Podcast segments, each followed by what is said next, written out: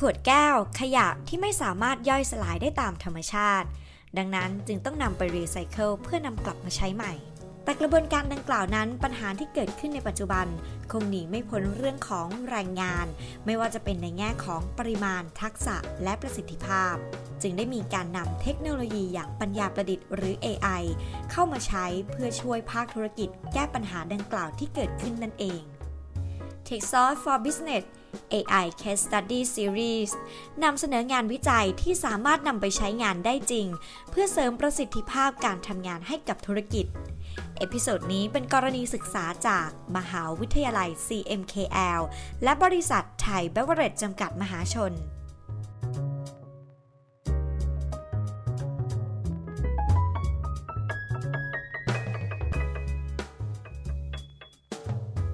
วันนี้ต้องขอขอบคุณทางดรอรไทยนะคะ จาก CMKL นะคะ แล้วก็คุณธีรพันธ์นะคะ จาก บริษัทไทยเบฟเป็นอย่างมากนะคะ ที่มาแชร์ประสบการณ์กับทาง t e c h s o u r c e ของเรานะก่อนอื่นเลยค่ะ อาจจะรบกวนสอบถามทางดรอรไทยก่อนนะคะ ถึงวิสัยทัศน์นะของทางมหาวิทยาลัย CMKL นะคะว่าวิสัยทัศน์ที่มีที่มีต่อการนำโปรเจกต์นะคะต่างๆเนี่ยเอา AI มาประยุกต์ใช้เนี่ยวิสัยทัศน์ของการเอาเทคโนโลยีพวกนี้เนี่ยมาประยุกต์ใช้เป็นอย่างไรบ้าง แล้วก็อีกหนึ่งจุดเด่นที่ทาง t e c h s o u r c e เราเห็นเลยก็คือเรื่องของการทำเทคโนโลยี transfer นะคะคือพยายามทำอย่างไรให้โครงการที่เป็น research แล้วก็โปรเจกต์ต่างๆ ที่อยู่ในมหาวิทยาลัยเนี่ยสามารถนำไปใช้ได้จริงนะคะในในทางของ commercial ด้วยนะคะ ก็อาจจะขออนุญาตสอบถามทางดรละไทยก่อนค่ะ ก็จริง ๆ วิสัยทัศน์ของเราเนี่ยจริง ๆ เราอยากเอาความรู้ทางด้านเทคโนโลยี ทั้งทางด้านของ advanced technology research ทั้งหลายแหละ เราอยากเอาไป apply และใช้ได้จริง เพราะนั้นจริงๆ เป็นความสุขของของ engineer ที่ได้เห็นสิ่งที่เราคิดสิ่งที่เราทำออกไปได้ใช้จริง ตอนนี้วิสัยทัศน์เราจะเป็นจริงไปไม่ได้ ถ้าเราไม่มี partner ที่ดี คือ industry ที่ believe industry ที่ พร้อมที่จะก้าวไปด้วยกัน เพราะว่าเขาก็ต้อง take risk เหมือนกันในการที่นำสิ่งนี้เข้ามาอะไรเงี้ยค่ะฉันบอกว่าเราเดินไปได้คนเดียวไม่ได้เราบอกว่าโชคดีที่เรามี partner ที่ดีแล้วเข้าใจ แล้วก็ยอมที่จะเดินไปพร้อม ๆ กันเขาก็เราก็พยายามดู our best ที่จะ find เทคโนโลยีที่ ที่มันใช้ได้และ practical แล้วก็เหมาะกับโจทย์ที่บ้านเราเป็นจริง ๆ อะไรเงี้ยค่ะ เพื่อเอาไปตอบโจทย์ให้ได้ ซึ่งอันนี้ก็จะเป็น challenge ทางในฝั่งของคนที่คิดอัลกอริทึมเทคโนโลยีแล้วก็มี challenge อะไรหลายๆอย่างที่มัน push the boundary เพราะตอนแรกเรามองก็เออมันก็น่าจะเป็น something ที่มีอยู่แล้ว แต่พอเราไปโรงงานจริงอะค่ะ น้องๆนนักศึกษาทุกคนได้เห็นของจริงพอเห็นของจริง มันทำให้เราพุชไปในจุดที่แบบมันมากกว่าที่เราคิดเยอะ ฉะนั้นในทีมทั้งหมดเนี่ยเราได้เรียนรู้เราได้เรียนรู้โจทย์ใหม่ เราได้เรียนรู้ การเรียกอะไร limitation ของเทคโนโลยีแล้วเราจะพุชให้มันไปมากกว่านั้นได้ยังไงอะไรเงี้ยค่ะ ซึ่งก็อย่างที่บอกโชคดี มี partner ที่ดีอย่างอย่างไทยเบฟที่เข้ามาแล้วยอมให้เราลงไปลอง ลงไปลองลงไปทำแล้วก็คลุกกันอยู่ด้วยกันอะไรเงี้ยค่ะ เราถึงเดินมาถึงทุกวันนี้ได้ค่ะค่ะจริงๆทาง CMKL ก็คือเป็นมีมีส่วนเกี่ยวข้องกับทาง Carnegie Mellon ที่สหรัฐด้วยใช่ไหมคะเผื่อว่าบางท่านที่ฟังอยู่อาจจะยังไม่ทราบเรื่องของความสัมพันธ์ค่ะ ใช่ค่ะ ก็อย่างในทีมเนี่ยจริง ๆ เรามีทีมอยู่ประมาณจริงๆสอง continent เนาะก็คือมีทีมอยู่ที่เมืองไทย เพราะว่าด้วยความที่โจทย์เราเป็นโจทย์จริง เราต้องเข้าโรงงานจริง เราจะมีน้องมีเอนจิเนียร์ที่ลอง ตั้งแต่แมคานิคอลว่ากล้องเกิ้งทุกอย่างจะติดยังไงทำยังไงให้ภาพออกมาแล้วมันดีที่สุด กับเราก็ต้องการคนที่ brightest มาช่วยในการคิดอัลกอริทึมทำยังไงให้เราจับภาพและมองเอา AI มามองแล้วทำให้มันมันได้ในสิ่งที่เราต้องการอะไรเงี้ยค่ะ อันนี้เราก็ใช้ทีมที่ Carnegie Mellon ด้วยเหมือนกัน ฉะนั้นอย่างที่บอกว่าทีมเนี่ยเป็น 3 ฝ่ายเลยก็คือมีคนที่รู้โจทย์จริง เขารู้เลยว่า constraint คืออะไร นั่นคือคนที่อยู่ใน business คนที่ใช้ track ใช้ line ใช้เนี่ยในการ process ในการที่ต้อง classify ขวดจริงๆเนาะกับอีกขาหนึ่งคือฝั่งเทคโนโลยีที่เราก็ต้องวิ่งเข้าไปดูหน้างานเหมือนกันว่างานจริงๆเนี่ยมันมี limitation บางอย่างคือเราแก้ไม่ได้ เราก็ต้องไปใช้ซอฟต์แวร์อะไรก็แล้วแต่เพื่อมาชดเชยหรือว่า complement กับสิ่งที่บางทีมันมันทำหน้างานไม่ได้จริง ๆ อะไรเงี้ยค่ะอย่างที่บอกว่าก็เลยเป็นเป็น partner สามฝ่ายเนาะ ทั้ง Industries ทั้งมหาลัย CMKL แล้วก็ Carnegie Mellon ที่อเมริกาอะไรอย่างเงี้ยค่ะค่ะทีนี้มาในฝั่งของทางภาคธุรกิจบ้างนะคะ ทางไทยเบฟนะคะว่ามีมุมมองต่อการประยุกต์ใช้ AI อย่างไรบ้างจะไม่ได้เป็นตัว project ที่เราจะคุยกันในเรื่องของ recycle ขวดอย่างเดียวนะคะแต่ว่าภาพรวมก่อนหน้าที่เราจะจะ implement AI project เนี่ยเชื่อว่ามันน่าจะมีทีมงานในฝั่งของเทคโนโลยีแล้วก็ทาง business ที่น่าจะมีแผนว่าจะเอาเทคโนโลยีเข้ามาประยุกต์ใช้อย่างไรบ้างค่ะ ครับจริงๆปกติแล้ว AI หลาย ๆ ตัวมันก็บิวอยู่ในเทคโนโลยีที่เราใช้งานแม้กระทั่งในสายการบรรจุของเราเดิม ปกติการตรวจสอบคุณภาพสินค้า การตรวจสอบขวดนะฮะที่ล้างเสร็จเรียบร้อยแล้วก่อนที่เราจะบรรจุพวกนี้ก็จะมีการเอาวิดีโอในติกเนี่ยเข้ามาใช้อยู่แล้วในในระดับหนึ่งอยู่แล้วครับในในปกติ ข้างในอย่างฝั่งนั้นเขาเรียกว่าเป็น EDI เป็น เป็นเหมือนเป็น electronics eye ที่ช่วย inspect ตัวสินค้าต่างๆ ส่วนในสายที่เป็น back office เราก็มีใช้ AI พยายามทำในส่วนเช่นเป็นการ predict demand นะฮะโดยใช้ machine learning algorithm ทั้งหลายพวกนั้นก็จะเป็นอะไรที่เราเรามีการใช้มาในระดับหนึ่งแล้วแต่โจทย์ที่เราทำกับทาง c a n ที่มันนอนกับทาง CMKL ค่อนข้างจะเป็นโจทย์ที่ advanced กว่าตัวที่เราเคยทำอยู่เดิม อืมค่ะ ทีนี้มาเจาะในรายละเอียดของตัว project นิดนึงนะคะ ก็คืออย่างตัวเรื่องของรีไซเคิลขวดนะคะอยากจะให้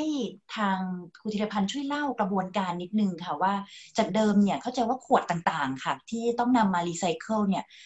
ก่อนที่เราจะเอาเทคโนโลยีเข้ามาประยุกต์ใช้ค่ะเราเจอความท้าทายอย่างไรบ้าง ในในโรงงานเนี่ยเราต้องใช้คนเข้ามาช่วยเพื่อคัดแยกอย่างไรบ้างคะ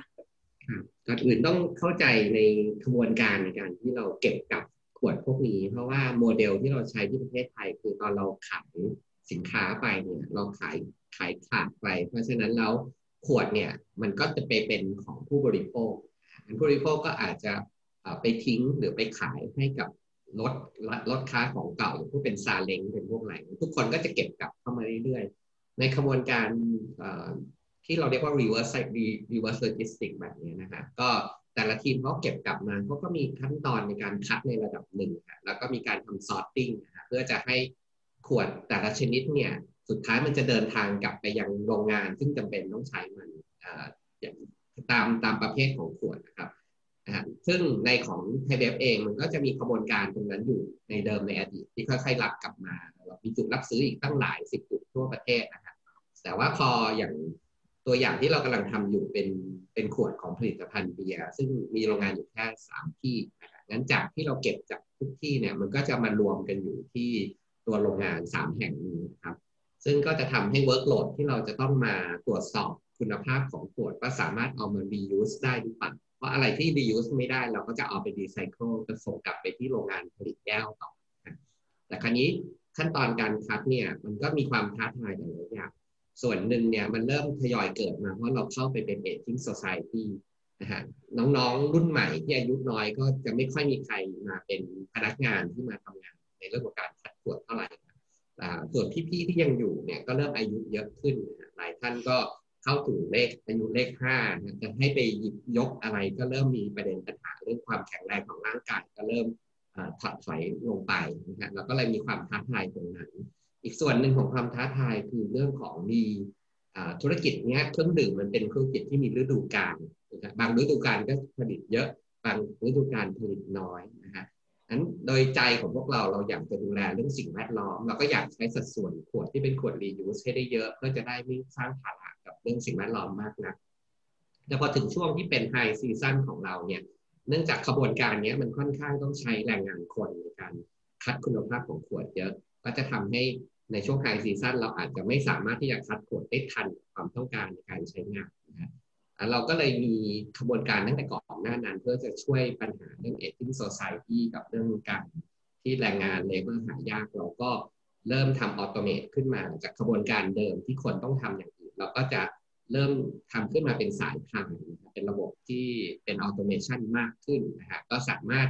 ที่จะลดเรื่องการที่เขาจะต้องหยิบยกอะไร อันนี้ตอนเราทำขึ้นมา ช่วงนั้นเราก็มาเจอความท้าทายใหม่ก็คือจริง ๆ สายพานเราเนี่ยสามารถเดินด้วย speed ที่สูงกว่านั้นนะฮะแต่คราวนี้โดย speed ถ้าเราเดิน speed เต็ม maximum ของสายพานเนี่ยในหนึ่งวินาทีเนี่ยมันจะมีขวดเดินผ่านหน้าคนที่ต้องตรวจสอบขวดเนี่ยประมาณสิบขวดต่อวินาที ซึ่งเราค้นพบว่าคนดูไม่ทันสิบขวดต่อวินาทีมัน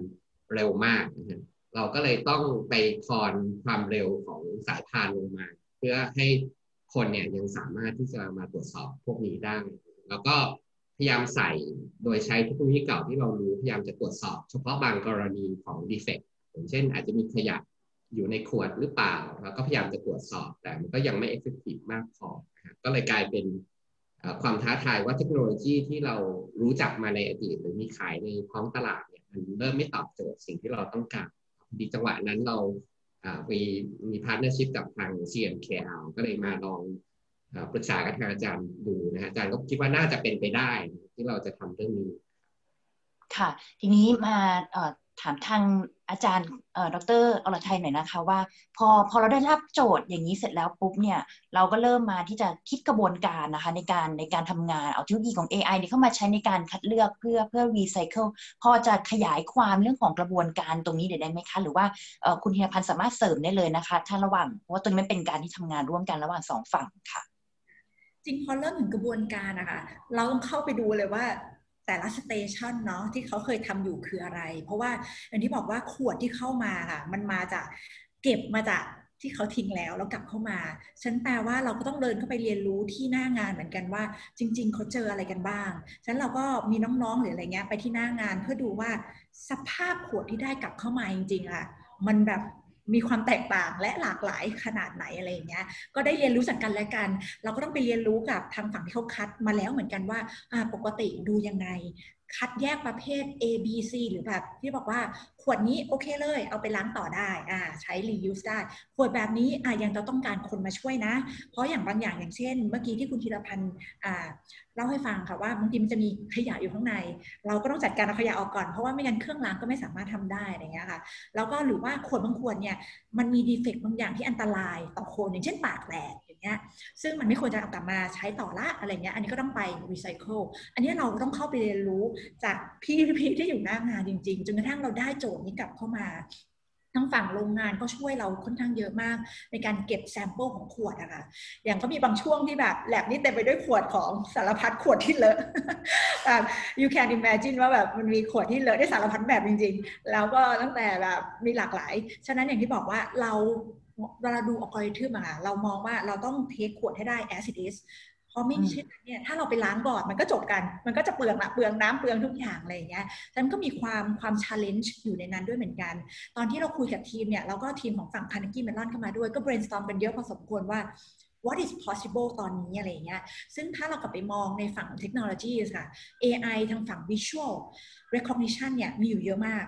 work ค่อนข้าง extensive พอสมควร แต่พอลองมาดู work ที่ ถ้าถ้าบางคนเนี่ย recognize คืออย่าง Google Object recognition เนี้ยบอกได้เลยว่าไอ้นี่เป็นหมาเป็นแมว แต่พอเรามาดูเนี่ยงานเรามัน challenge หนักกว่านั้นอีก เพราะว่าเราไม่ต้องการรู้ว่าเป็นขวดหรือเปล่าเรารู้แล้วว่าเป็นขวด แต่เราแค่อยากจะรู้ว่า defect แบบเนี้ย safe หรือเปล่า ซึ่งมันเป็นอะไรที่เราเรียกว่า มันเป็น subtle classification มากๆค่ะ มันเป็นแบบ fine grain classification ที่ยังเป็น field ที่แบบยังมีความ challenge อยู่ค่อนข้างเยอะ ซึ่งก็เลยสนุก เจออาจารย์อาจารย์มองปุ๊บ เอ้ย มันเป็นอะไรที่ challenge แล้วมันสนุก เราก็เลยแบบวิ่งเข้ามาดูในจุดนี้ แล้วก็มันไม่ใช่แค่การแค่จับภาพได้ เรามีเรื่องสปีดที่เข้ามาเป็น another constraint เนาะ เพราะว่าเขาต้องทำจริง ฉะนั้นเราต้อง balance ระหว่างว่าโมเดลจะ complicate มาก ๆ จนกระทั่งมันช้า หรือว่าเราต้องแบบ make the time ให้ได้ด้วย เพราะไม่งั้นการที่มันช้ามากมันก็วิ่งไปตามสายพานไม่ทันอีกอะไรเงี้ยฉันมันก็เลยเป็นการ challenge ในในในหลายด้านมากค่ะ ก็คือผมบอกว่าการที่เราลงไปทำงานจริงโจทย์จริงเนี่ยมันช่วยทำให้เรามองตั้งแต่แบบ how to push the boundary ของ algorithm itself ที่จะทำยังไงให้เรา recognize เนี่ย subtlety ของความความเลอะเนาะหรือว่า defect ที่เป็นอันตราย จนกระทั่งวิ่งไปถึงทำยังไงให้โมเดลมันแบบ efficient enough ที่จะเป็นรันใน real time ให้ได้จริง ๆ อะไรเงี้ยฉะนั้นก็เลยบอกว่ามันสนุกในจุดนั้นก็ก็ก็สนุกดีค่ะโซฟาต้องต้องมีตัวอย่างของขวดรูปแบบหลาย ๆ แบบนะเข้ามาป้อนให้กับ AI เพื่อให้มันเรียนรู้ให้มากที่สุดด้วย ใช่เลยค่ะแล้วก็อย่างที่บอกว่าความ challenge อย่างหนึ่งถ้าถ้าลองไปมองใน field ของ visual เนี่ย เวลาเราทำ AI เนี่ย ส่วนใหญ่จะเป็น supervised learning คือแปลว่า Data ต้อง label คือเราต้องมี Data เยอะๆ เหมือนเหมือนเวลาที่เราทำ object recognition อย่างเงี้ยเขาจะแบบ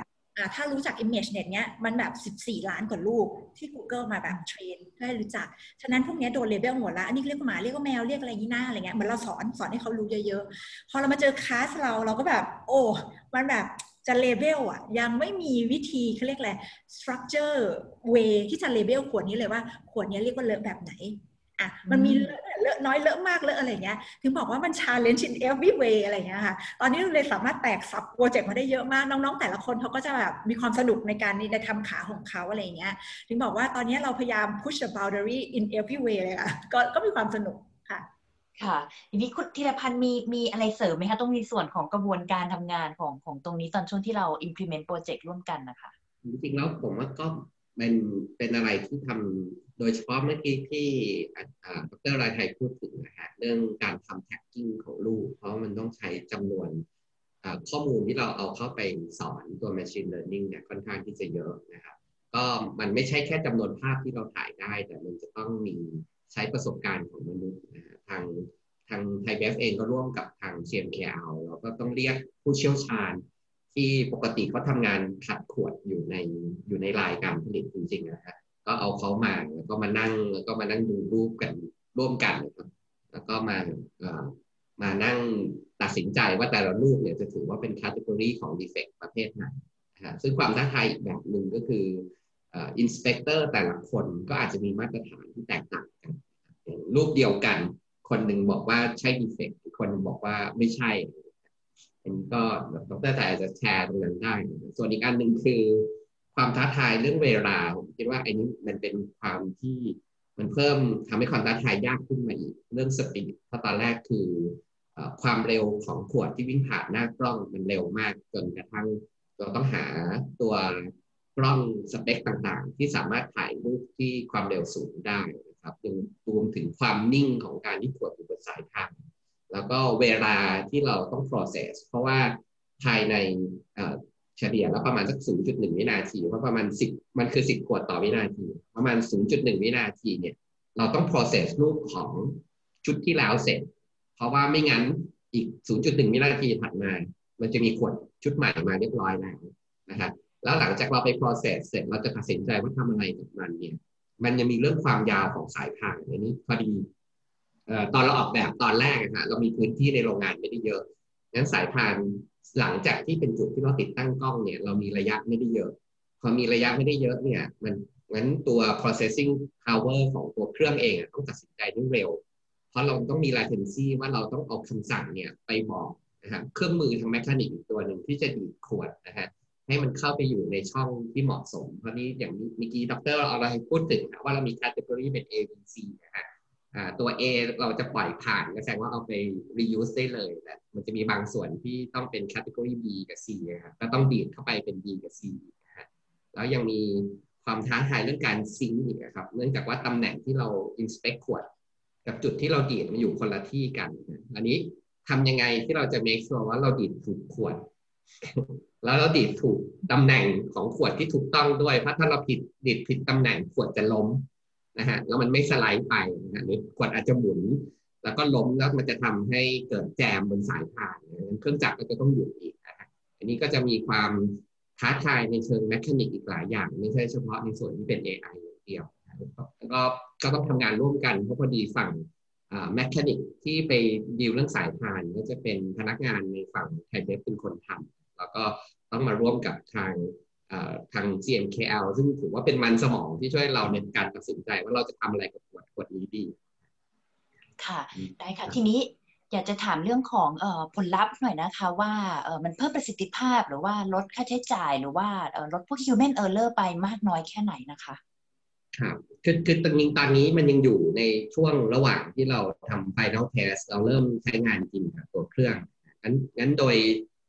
คือถ้าทุกอย่างออกมาได้โอเคเรารันจริง ๆ นะฮะมันก็จะช่วยได้สองส่วนนะครับคือส่วนหนึ่งก็คือ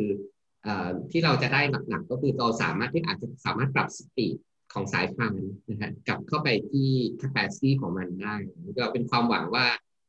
ด้วยสปีดที่เร็วขึ้นมันอาจจะเกินขีดความสามารถของมนุษย์ที่จะดูนะฮะแต่ถ้าสัตว์ถ้าตัว machine สามารถดูได้เร็ว เราก็จะสามารถ ได้ถูกขุดของขวดที่เรา process ต่อชั่วโมงได้ในตัวนั้นก็จะช่วยเพิ่มตรงนั้น แล้วส่วนเจ้าหน้าที่เองซึ่งต้องปกติต้องยืนจ้องอยู่นะฮะเขาก็จะมีความเหนื่อยล้าทางสายตาที่ตาเขาต้องจ้องมองขวดอยู่ตลอดเวลาก็ถ้าตัว machine มาช่วยได้เราก็อาจจะให้เขาไป inspect ตรงตัวที่เราดีดออกมาที่เป็น category B กับ C ให้เขาไปตรวจสอบเพิ่มอีกทีนึงก็งานก็จะได้น้อยลงนิดหนึ่งนะฮะก็จะได้ ช้แมนดิ้งของคนน้อยลงใช้ skill ของคนไปทำเรื่องอื่นมากกว่า เพราะเรายังมีโจทย์ในเรื่องของ เราอยากจะทูนเจ้าตัวเครื่องนี้ให้ดีขึ้นอีก แล้วก็ยังมีเรื่องโจทย์ของขวดแคตตากรีอื่นอีกนะครับคือตอนนี้เราก็ยังเราเริ่มลองอยู่ที่ขวดประเภทเดียวนะฮะแต่ยังมีขวดประเภทอื่น ซึ่งก็อาจจะมีความไม่เหมือนกับขวดชนิดนี้สักทีเดียวนะก็จะมีความท้าทายอื่นเพิ่มขึ้นมา อืมค่ะ ได้ค่ะเออกลับมาที่ทานดรอรไทยหน่อยค่ะ ก็เป็นช่วงสุดท้ายนะคะ อยากให้ทานดรอรไทยช่วยช่วยฝากอะไรนิดนึงสำหรับโครงการต่างๆนะคะ ระหว่างฝั่งของมหาวิทยาลัย แล้วก็ทำงานร่วมกันกับภาคเอกชนนะคะ เพราะว่าที่นี่ถือว่าเป็นหนึ่งในแม่แบบนะคะตัวอย่างที่ดีมากๆเลยที่เราจะทำให้งานวิจัยเนี่ยสามารถที่จะเรียกว่าเอาไป implement ได้จริงค่ะเผื่อว่าจะเป็นคำแนะนำสำหรับสถาบันการศึกษาที่อื่นด้วยนะคะ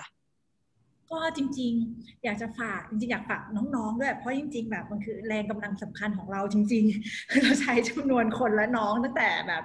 ปริญญาตรีปริญญาโทปริญญาเอกในทุกระดับ เราบอกเลยว่าเราใช้การที่ต้องลงเอาความรู้จริง เทคโนโลยีจริง ๆ ที่เราทำอยู่ลงไป apply อะค่ะต้องใช้คนทุกระดับชั้นและทุกคนสำคัญ เพราะทุกคนเนี่ยมี skill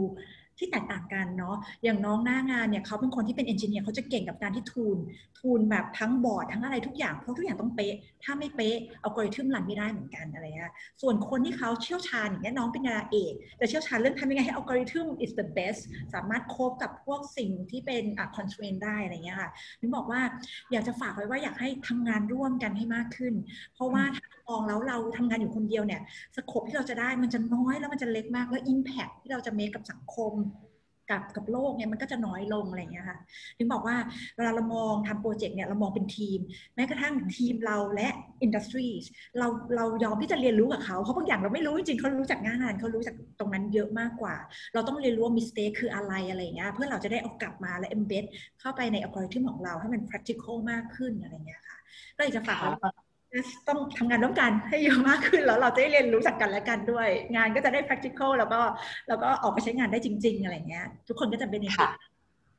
ค่ะ ฝั่งของทางภาคเอกชนบ้างค่ะคุณธีรพันธ์คะหลังจากนี้มีมีนโยบายหรือว่ามีการวางแผนว่าจะเอา AI มาประยุกต์ใช้ต่อยอดอย่างไรอีก อาจจะไม่ใช่แค่โปรเจกต์นี้ในอนาคตกับโปรเจกต์อื่น ๆด้วยค่ะครับก็ ก็ยังมีอีกหลายอันนะครับ สายที่เป็น video analytics ก็คิดว่ายังจะมีโปรเจกต์อื่นอีกนะครับแล้วก็อีกส่วนหนึ่งก็อาจจะไม่เกี่ยวกับเรื่องของ video analytics โดยตรงนะครับเป็นการเอา Data ไปทำเป็น predictive model อื่นๆนะฮะหรือมาช่วยเรื่องของการทำ optimization ใน supply chain นะก็เป็นอะไรที่เรากำลังดูอยู่ ค่ะได้ค่ะแล้วก็คุณเทียพันธ์ท่านมองว่าการทำงานระหว่างภาคเอกชนค่ะกับทางสถาบันศึกษาเนี่ยคือเรามองว่ามันเป็นมันเขาเรียกว่าสามารถช่วยประเทศไทยเป็นอย่างมากเลย อยากจะมีคำแนะนำอะไรที่อยากจะฝากเอาไว้ให้กับเอกชนท่านอื่น ๆ บ้าง เพื่อที่จะทำร่วมทำงานร่วมกันกับภาคการศึกษาบ้างคะผมว่าจะเป็นสองส่วนนะครับหนึ่งคืออาจจะต้อง explore เรื่องโอกาสที่จะเป็นไปได้นะฮะแล้วก็อาจจะต้อง ทำใจนิดนึงงาน R&D ก็ไม่ใช่ทุกอันจะเสร็จแล้วประสบความสำเร็จเอาไปใช้งานในขา commercial ได้จริงนะฮะเราก็อาจจะต้องเผื่อเรื่องเวลาเผื่อเรื่องอย่างอื่นแล้วก็แต่ถือว่าเป็นการ explore ออกไปนะครับเพราะบางทีมันก็จะมีด้านขาขาด้านดีของมันคืออาจจะได้บางสิ่งบางอย่างที่ในในตลาดยังไม่มีใครสามารถที่จะมีเทคโนโลยีแบบนี้ออกมาขายให้เราได้ แล้วก็จะได้ส่วนที่เป็นด้านดีก็ต้อง ต้องมีความอดทน แล้วก็ต้องเปิดใจให้กว้างนิดหนึ่งนะฮะแล้วรวมถึงเรื่องของบางทีเราไม่ควรจะลิมิตอยู่เฉพาะสิ่งที่เราเห็นว่ามีขายในท้องตลาด เพราะบางสิ่งบางอย่างเนี่ยทาง academic เราจะทำงานอยู่ แต่ว่ามันเป็นเทคโนโลยีที่ในตลาดยังไม่มี อืมค่ะได้ค่ะวันนี้ต้องขอขอบพระคุณมากนะคะถือว่าเป็นหนึ่งในตัวอย่างของ collaboration ที่ดีมากๆ ระหว่างภาคเอกชนกับสถาบันศึกษา แล้วก็เชื่อว่าน่าจะมีอีกหลายโครงการนะจากฝั่งของ CMKL ที่เราจะมาพูดคุยกันต่อนะคะ หลังจากนี้วันนี้ต้องขอบพระคุณทั้งสองท่านมากค่ะ ขอบคุณค่ะขอบคุณครั ติดตามเรื่องราวการนำเทคโนโลยีเข้ามาประยุกต์ใช้ในองค์กรได้ในรายการ t e c h s o u r c e for Business ได้ที่ t e c h s o u r c e Thailand ทุกช่องทาง